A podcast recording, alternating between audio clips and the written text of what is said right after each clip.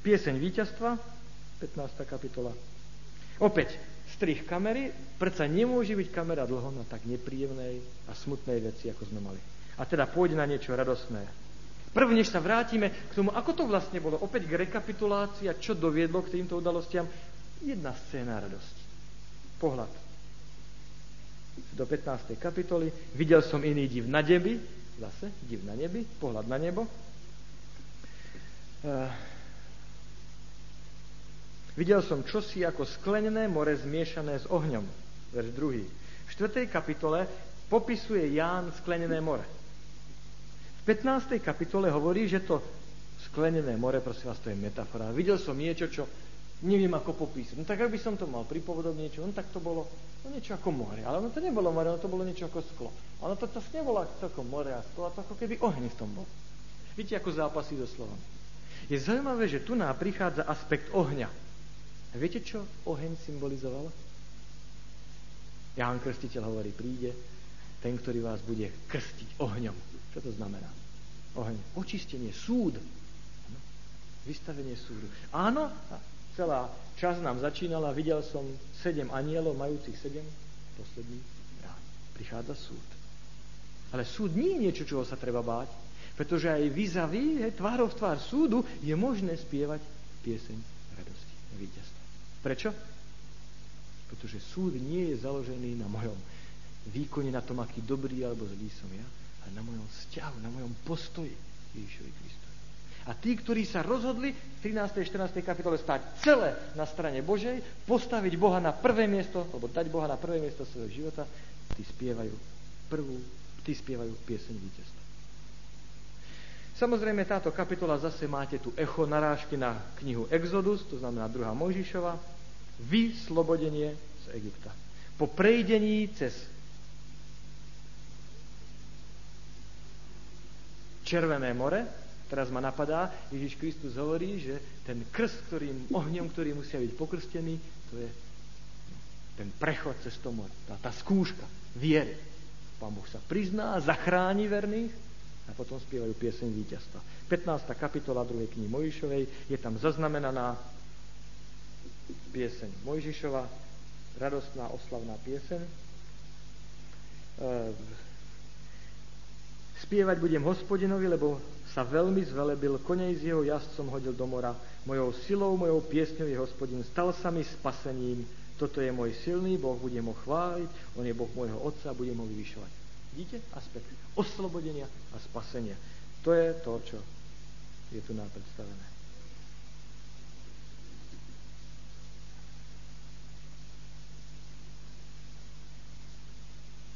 Je to pieseň víťazstva,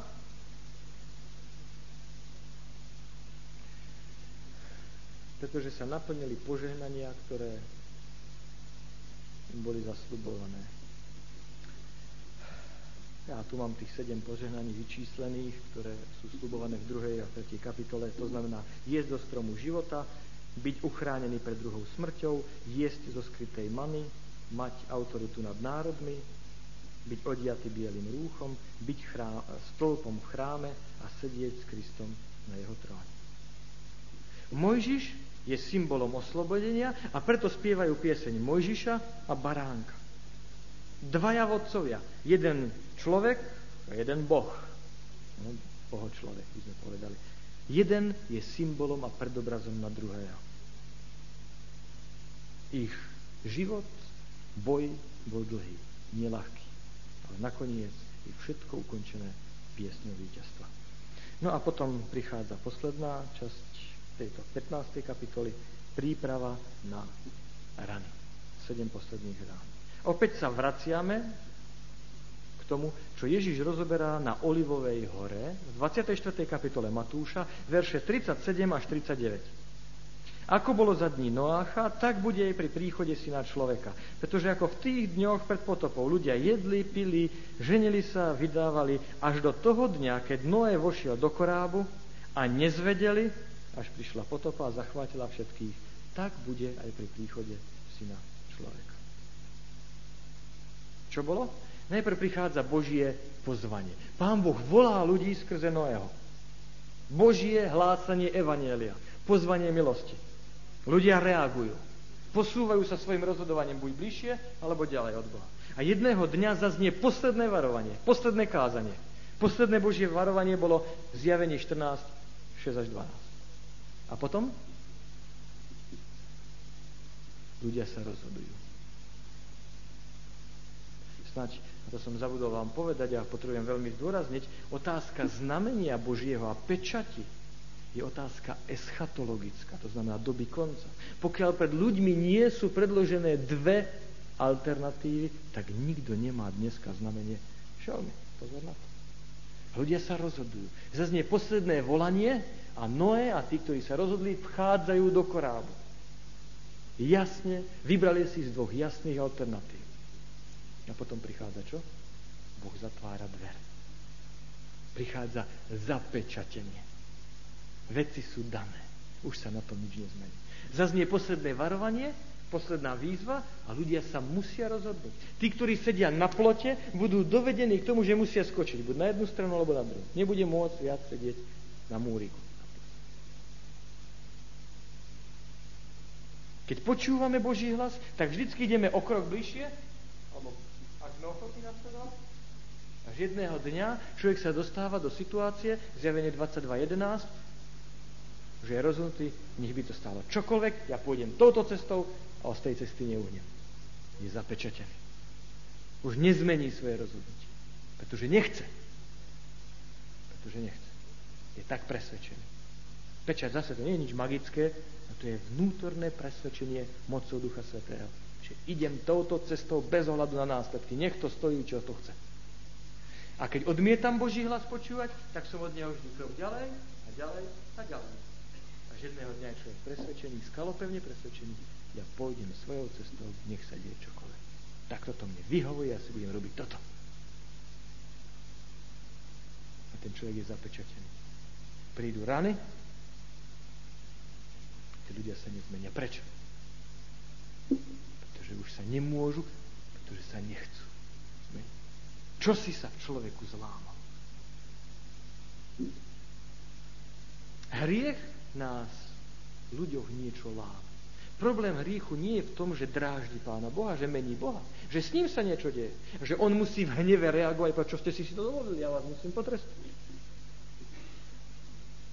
Ale ten trest Boží za hriech je v tom, že hriech vo mne niečo láme a že jedného dňa sa zláme všetko. Ani Pán Boh mi nemôže pomôcť. Sa potrestal sám.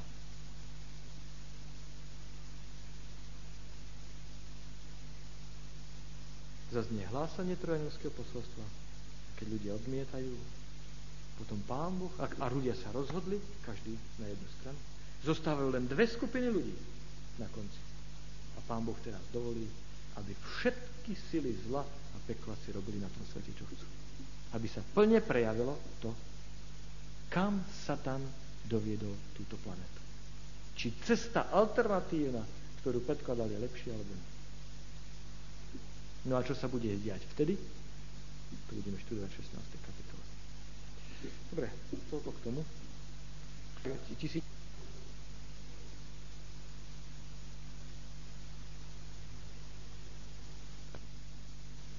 To znamená, chceme tým povedať, že ak niekto zomrel pred druhým príchodom Ježiša Krista, tak má smolu. Nemá šancu dostať sa medzi 144 tisíc.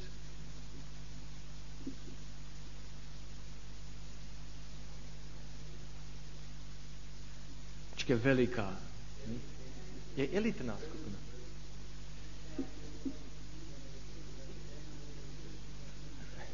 Áno, dobre, podívajte sa. Ja som vám slúbil, že na tomto školení, čo mňa zaujíma, je, čo hovorí zjavenie do môjho života. A ako vy, ktorí nie ste exegéti a teológovia, budete môcť zjavenie učiť na biblických kurzoch zjavenia. Ak chcete exegézu, fajn. Existujú dve školy. Jedna škola tvrdí, tradičná v adventizme, že len živí, ktorí sa živí, dožijú príchodu Ježiša Krista, tam budú patriť. A na otázku a na námietku, že teda, ako to, že teda sestra Vajtová hovorí, a okrem toho máme mm, ešte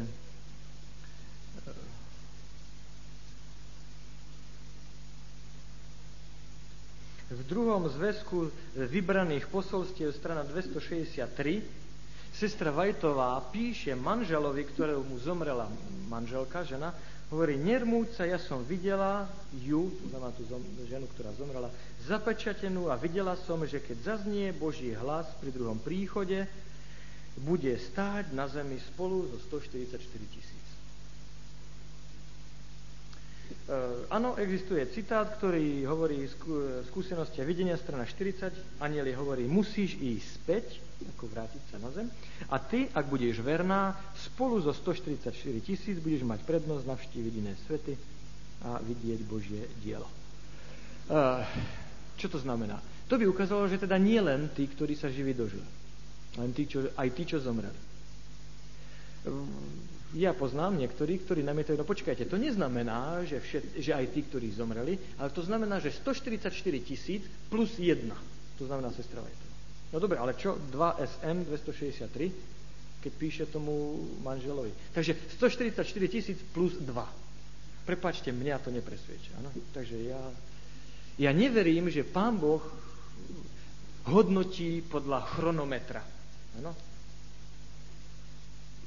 Jednak nehodnotí rozhodnutie. Tí, ktorí podľa Matúša 20 prišli ráno o 6. do Vinice, dostali takú istú odplatu, ako tí, ktorí prišli ráno. E, prepačte, večer o 5. A tak podľa toho mne, mne vás to nepresvedčuje nič z toho.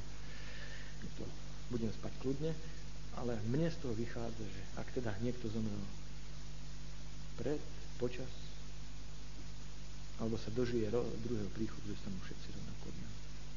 To znamená tí, ktorí, ktorí odolali tým zvodom sa to poslednej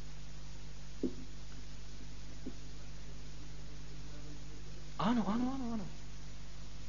Kontext jasne hovorí. A, a verš 13, podľa mňa, hovorí o tom samom, blahoslavený mŕtvy. Podľa mňa. Ono, prosím vás, teraz nehovoríme o vykúpení všetkých vekov, všetkých čias. Samozrejme. Tu ide o to, podívajte sa. Pán Boh vždycky mal verných ľudí. Vždycky. Vždycky tu a tam bola hrstka hej, verných ľudí. Ale málo kedy mal Pán Boh takých ľudí, ako bol Job.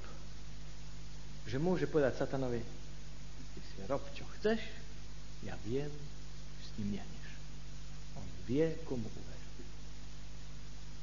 a keď čítate knihu Jobovu, tak zistíte, že nakoniec to všetko skončilo fiaskom pre Satana, pretože jedného dňa zase prišiel do nebie, zapýta sa ho pán Boh, tak čo Job, kade si chodil? No chodil po svete, získaval stúpencov na svoju stranu. Áno, a čo, ako sa ti darí? Darí, všetci idú za mnou. A všimol si si môjho služobníka Joba? No, všimol. No tak to mal pravdu. No a Satan nemá čo povedať, musí spätkovať Inak, mimochodom, všimnite si, že v tom konflikte vôbec nejde o Joba. Job je relevantná postava. Tam ide o Boha.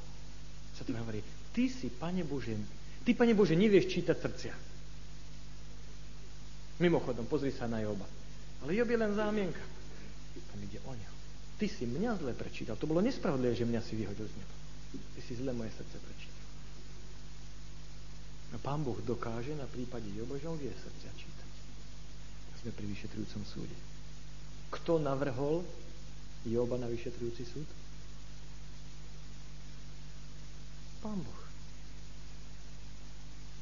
A prečo? Lebo vedel, že Job neprepadne. Vyšetrujúci súd nie je strašia, ktorého sa treba báť.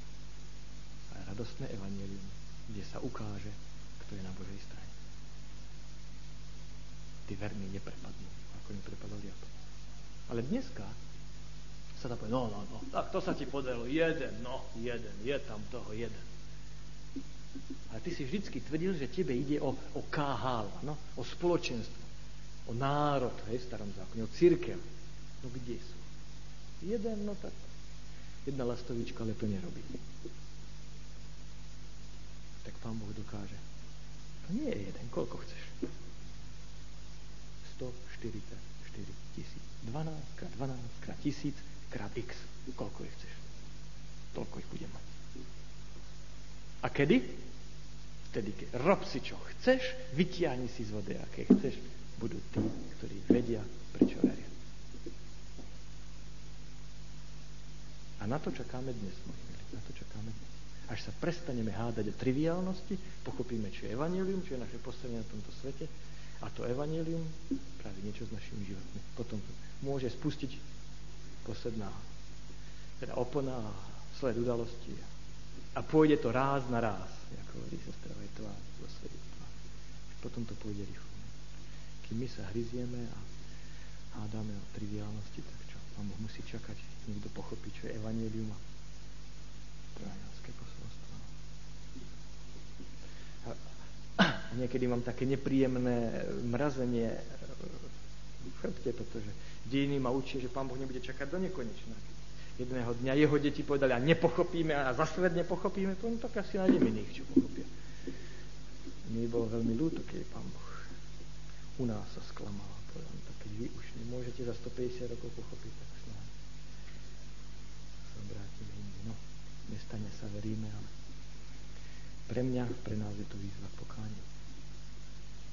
Dobre, máte ešte nejakú otázku? Hovorím, ale ja nemienim sa s nikým dohadovať, živý, mŕtvy, ako... Pre mňa nie sú exegetické detaily. Teraz a v tomto dvore. Nejde o posolstvo. Ak chcete sa naučiť no, odkazy, aj to mám.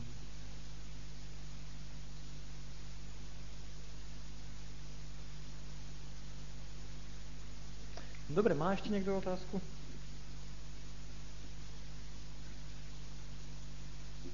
No, bradančík.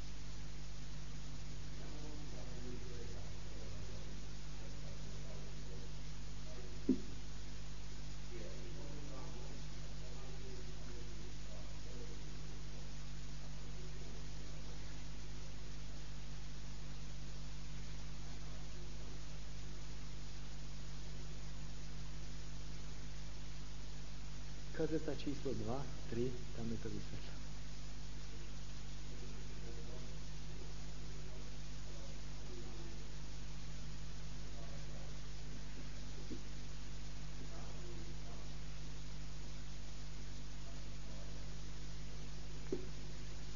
a liberálno.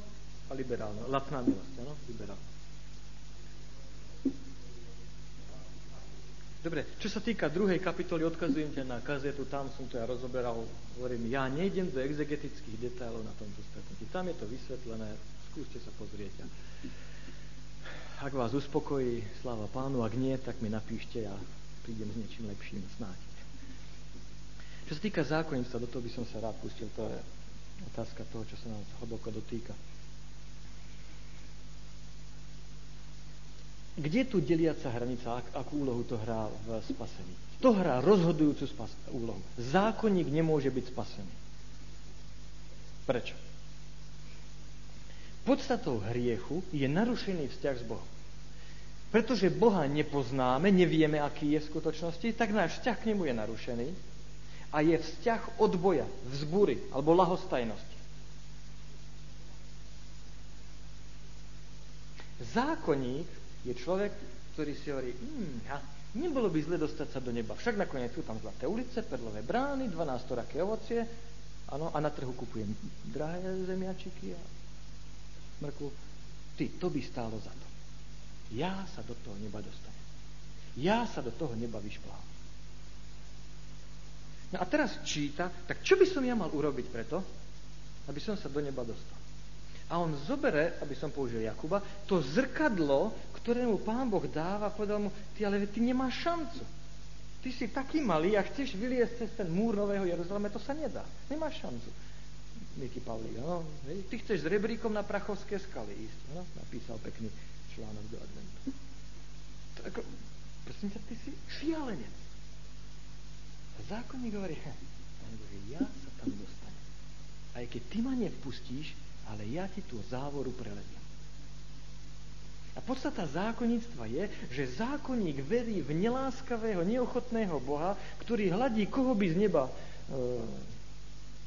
vystrnadil, už som chcel povedať, vyklúčil, ale to je po rusky. Kto ho by z neba vystrenil, aby našiel nejakú zámienku, prečo niekoho tam nedostať. A teda on robí, on pracuje, on sa snaží, aby dokázal Bohu, sebe a bližným, akú má hodnotu, že teda pán Boh sa míli, ak teda ho do toho neba nechce zobrať, ale jedného dňa, ako pekne povedal Wagoner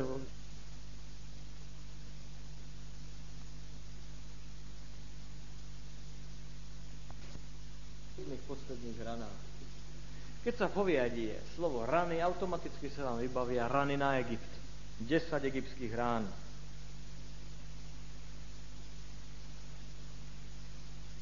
Rany znamenali koniec možnosti pre Egypt spolupracovať s Pánom Bohom.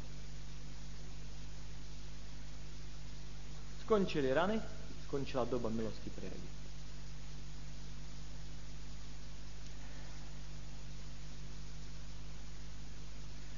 Pre Boží vyvolený národ rany znamenali koniec storočí otroctva, ťažkej práce a začiatok nového veku slobody zaslúbenej zemi. Rany tedy boli určitým prechodom z veku starého do veku nového. Niečo podobné máme aj tu. 15. kapitola, verš 8,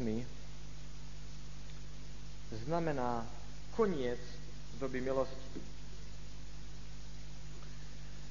Už sme hovorili, že úvod k ranám je videnie o chráme.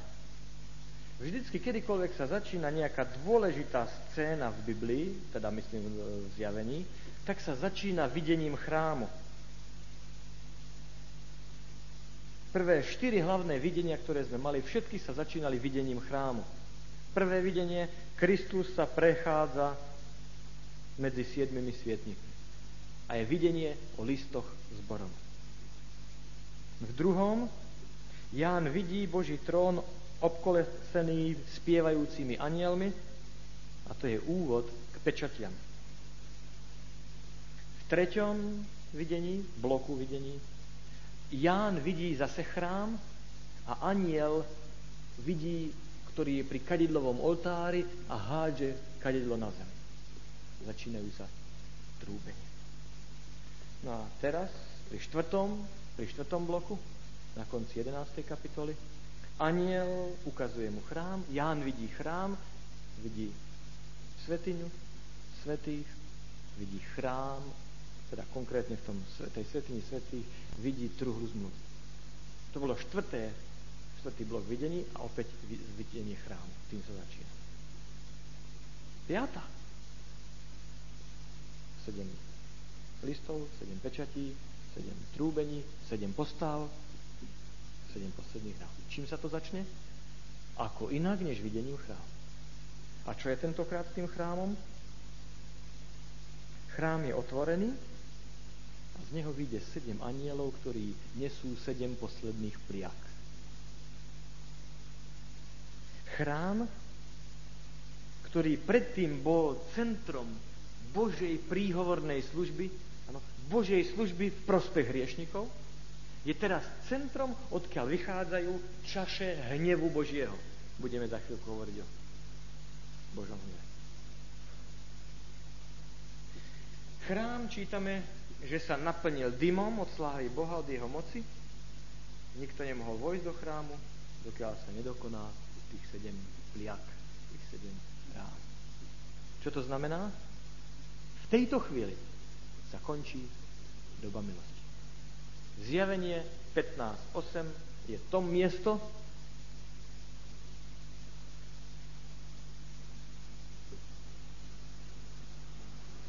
kde sa končí doba milosti.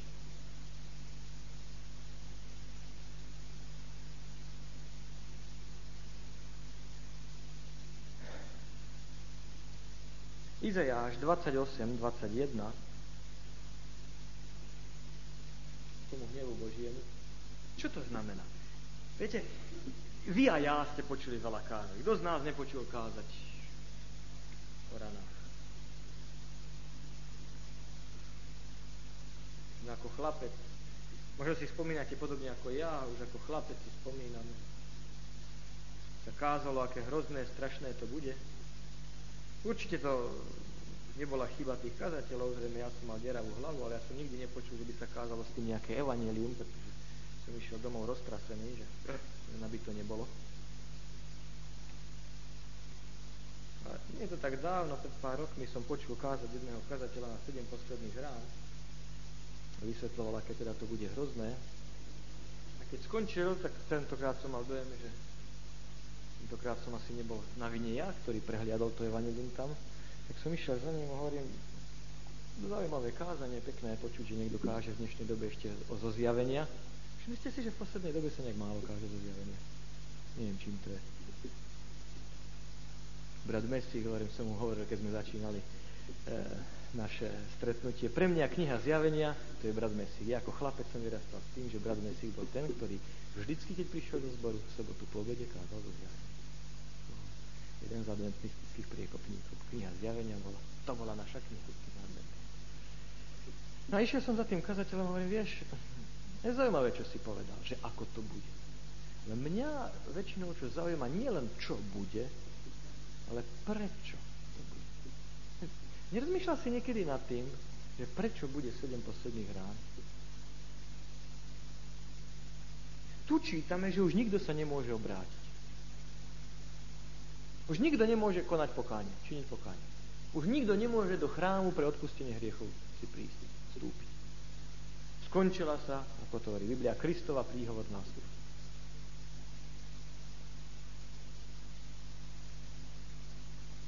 Kvôli čomu tie rany?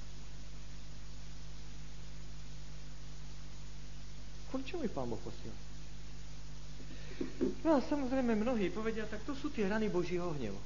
Tí hriešnici už Pána Boha dráždili dostatočne dlhú dobu, teraz Pán Boh musí udrieť späť, aby im to ľahko neprešlo. No a ten text, ktorý som vám nadiktoval, Izajáš 28-21, býva často uvádzaný a myslím, že je správny. Otázka je, čo znamená. Lebo hospodin povstane ako na vrchu Peracím, bude zúriť ako v údoli v Gibeone, aby učinil svoje dielo, svoju podi- svoje podivné dielo, aby vykonal svoju robotu, svoju čudnú robotu. A mnohí ľudia odpovedajú, podívajte sa, kto si ty, že sa pýtaš také veci. Pán Boh postane, aby vykonal svoju čudnú robotu. Je to podivné dielo, ale treba ho vykonať. Vážení, ja si myslím, ak je to odhalenie Ježíša Krista, tak sa musíme pýtať, čo nás to učí o Ježišovi Kristovi, čo nás to učí o Bohu, že Pán Boh posiela sedem posledných dát. Prečo? Aký to má zmysel? Nikto už nemôže uveriť. Nikto nezmení svoje postavenie. Zjavenie 15, 8 je vlastne ten text, keď zaznieva to, to miesto, keď zaznieva to, čo je zapísané v zjavení 22.11. Kto je čistý, nech čistý zostane. Kto je špinavý, nech zostane špinavý. Zjavenie 15.8 je to miesto, kde sa skončila doba milosti. No a moja otázka je, kedy to nastane? Prečo sa skončila doba No a často počúvam ľudí, ako hovoria veci, ako napríklad bratia a sestry, mali by sme tie Božie veci brať vážne. Pretože viete, zostáva nám len krátka doba. Skoro doba milosti sa skončí.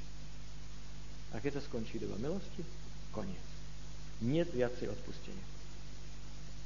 A celé to rozprávanie človeku pripadá si takým spôsobom, aha, aha,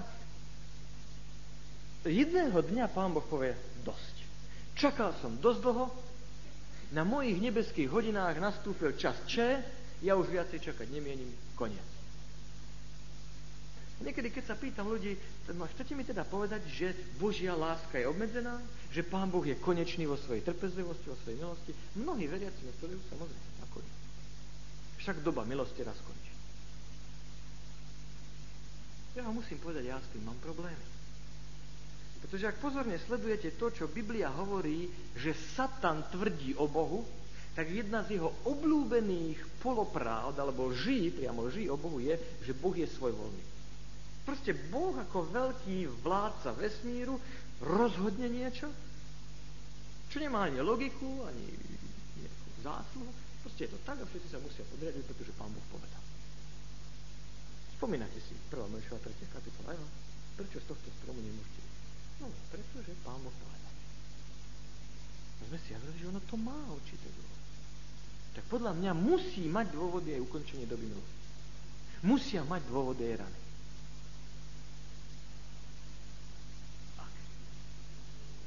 Ak Boh je nekonečný v múdrosti, to znamená je vševedúci, ak Boh je nekonečný v sile, je všemohúci, ak Boh je nekonečný v priestore, je všade prítomný, je to nesprávne, ak povieme, že boh je, nech- boh je nekonečný v milosti a v láske? Ja si myslím, že to dôsledné. Ak nie je, tak nie je Boh. Takže koniec doby milosti nie je preto, že Pánu Bohu došla trpezlivosť. Koniec doby milosti nie je svoj, svojvoľné rozhodnutie. Doba, koniec doby milosti nenastane, pretože Pán Boh povedal dosť, naskočil čas če, ja už sa viac na to nemôžem pozerať, koniec. Nie. To má svoje dobré, logické dôvody. Aké? Tie dôvody sú pekne ukázané v Evangeliu Jánovom napríklad, kde Ján ukazuje na to vo svojom Evangeliu, že súd to nie je len niečo budúce, teda takto, súd to nie je len niečo, čo sa odohráva v budúcnosti, ale súd to je niečo, čo sa odohráva v prítomnosti, tu a teraz. A že vlastne ten súd v budúcnosti už ani nie je vlastne súd, to už je len zverejnenie rozsudku, ale o tom rozsudku, ktorý tu bude zverejnený a oznámený všetkým, sa rozhodlo už dávno predtým. Sa rozhoduje teraz.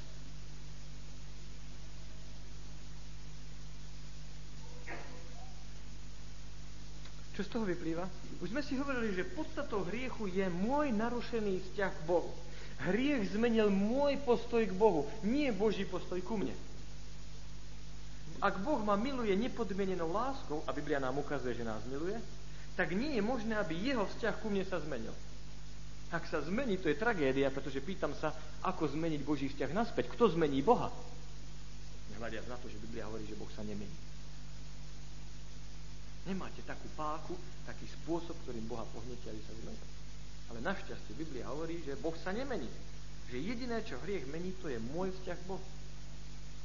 A písmo má upozorniť na to, že to, čo je na hriechu tak tragické, strašné je, že nie len, že sa mení môj vzťah k Bohu, čo je značne abstraktné, niečo vzťah, ale že sa v skutočnosti vo mne niečo deje.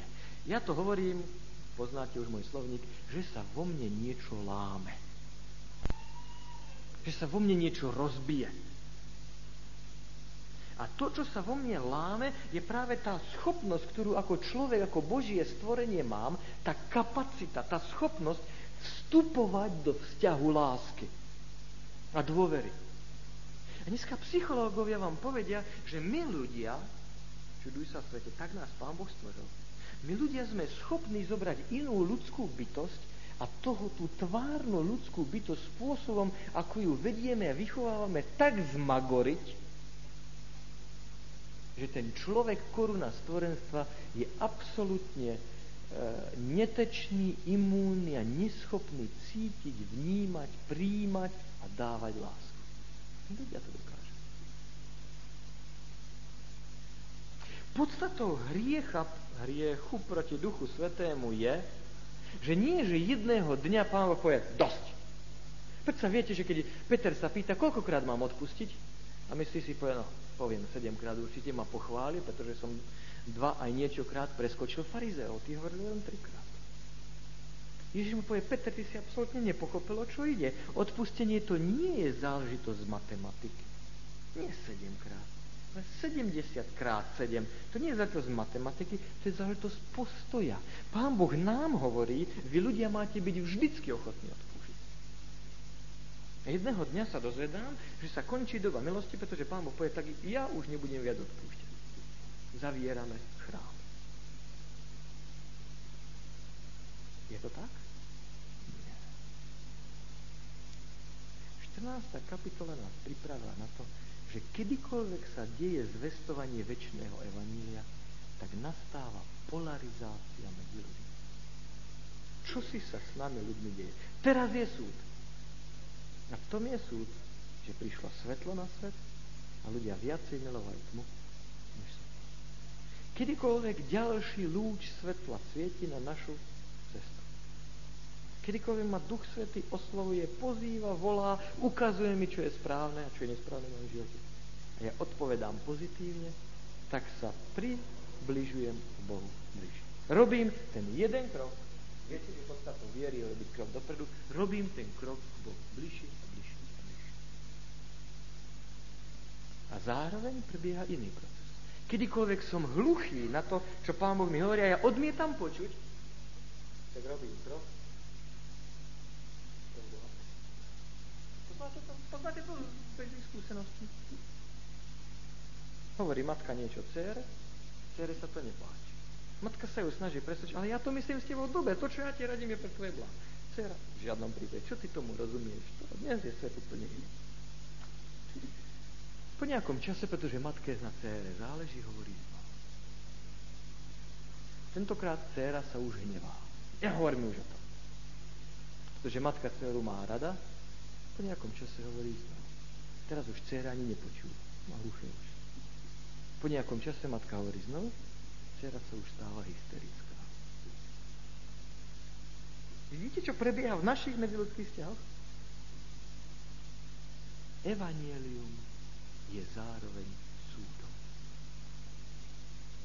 Súd to nie je to, čo sa bude odohrávať tam na konci. Súd je to, čo sa odohráva tu a teraz. Kedykoľvek sa Biblia otvára, Evangelium zvestuje, vy počúvate oslovenie z Božieho slova, tak je súd. Pretože sa o slepačí krok, o drobný krok posúvate buď bližšie k Bohu, alebo krok ďalej od Boha. A toto zvestovanie Evanília dovedie k tomu, že jedného dňa Niektorí ľudia sú Bohu tak blízko, Boh im je tak vzácný a drahý, že sa rozhodnú, ja za týmto Bohom pôjdem, nech to stojí čokoľvek zaznie hlas zo zjavenia 22.11, kto je svetý, svetý zostane. Pretože ste sa rozhodli nič na svete od tejto cesty ma neodrazí. Spomínate, spomínate si, že verné Božie deti, keď majú možnosť vybrať si medzi dvoma alternatívami, o ktorých viem, že táto je správna a táto je nesprávna, že by radšej zomreli, ako si vybrali tú alternatívu nesprávnu. To je kresťanská dokonalosť, mimochodom. Kresťanská dokonalosť nie je to, že ste nevyspatí, hladní a z dlhej cesty prišli domov, niekto sa vás pýta, koľko je 2 2? 5. prišli ste o spasenie, nie ste dokonali. Jedná o vaše vedomé rozhodovanie. Ľudia by radšej zomreli, než by vedome si vybrali nesprávne. A na druhej strane ten istý proces prebieha s tými, ktorí od Boha odchádzajú, ktorí sa zatvrdzujú, zatvrdzujú, až v jednej chvíli máme na svete len dve skupiny ľudí. Len dve skupiny ľudí. A v tej chvíli sa končí doba milosti. Prečo? Pretože už nie sú záujemcovia. Už nie sú záujemci. Už nie sú príjemci pre Božiu milosť. V tej chvíli je Duch Svetý odňatý. Prečo? Pretože už nič nemôže na tých ľuďoch Už sú tak tvrdí, taký betón, že už s nimi nič nezapraví. S nimi nič nespraví. Nič na nich nezapraví. A vtedy Pán Boh hovorí anielom, vidíte s čašami hnevu. Len Pán Boh vie, kedy tento okamžik v dejinách ľudstva nastane. Prečo? Pretože on verne číta srdcia. Ale vesmír nevie, kedy to nastane. V jednej chvíli Pán Boh v nebesiach oznámi tak, Teraz na zemi dole nastal ten moment, že kto je čistý, kto je na tejto strane, už na tejto strane zostane. Už ten tam neprejde, pretože sa rozhodol pevne. A tí, ktorí sú na tejto strane, už neprejdú tam. Viete, čo tomu predchádzalo? Vyliatie Ducha Svetého. Zjavenie 8, nás 4. Hlasité volanie. Zvestovanie v plnosti a v moci. Duch Svetý pôsobil, ľudia sa mohli zoznámiť, videli jasne alternatívy, ktoré sú pred nimi. Čo si môžu vyberať? tým, že sa rozhodli, zaujali postoj a A ten postoj je len koruna na tie kroky, ktoré robili celý svoj život, na to ich nasmerovanie, ktorým išli. Tým ich osud pečet. Keby teraz udalosti sveta pokračovali ešte rok, 5, 2, už by sa nič nezmenilo. Už tí by neprešli tam a tam tí by neprešli tam a vtedy Pán Boh hovorí, koniec, doby milosti. Vidíte, že na konci doby milosti nie je nič svojvoľné, že náš Pán Boh nie je svojvoľný, aspoň podľa mňa Biblia o žiadnom svojvoľnom Bohu nehovorí.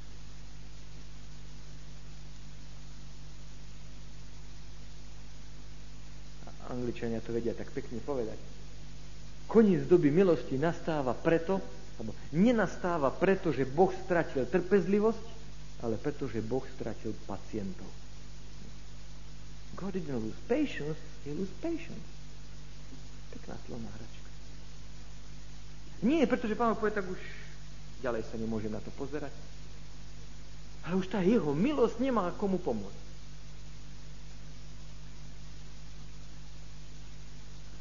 Pán Boh riadi vesmír, ako hovoria anglické príslovie, hovorí, spravedlivosť sa musí nielen diať, ale musí byť aj vidieť, že sa deje. Možno,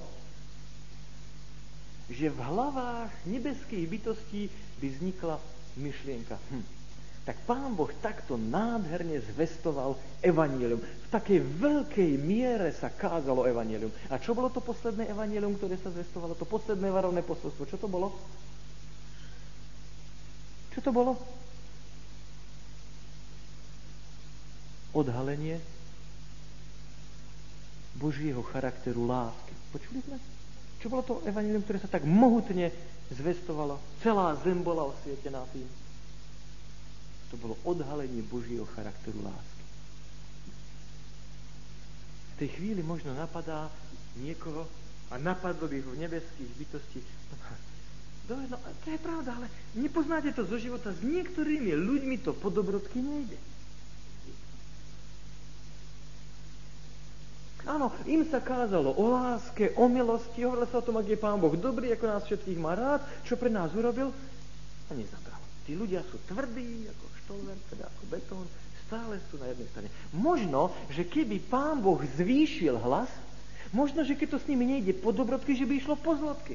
Spomínate si príklady z Biblie, že stalo sa, že pán Boh hľad zvýšil, že pán Boh spravil no, no, no, ty, ty, ty a zabralo. Spomínate si? Ešte si spomínate. Ak bude väčšia času, tak sa budete aj pýtať na tie príbehy z Biblie. Ako čo tie príbehy z Biblie robia a ako tomu máme rozumieť. Také príbehy sú. A možno, že keby pán Boh nie len tú lásku, lásku, lásku ľuďom zvestoval, možno, že keby nie po dobrodke, ale troška tak na nich pozlobky išiel, že by to pomohlo. Že možno, že by sa niekto obrátil. To je sedem posledných rán. Prichádza sedem posledných rán. Duch Svetý je odňatý.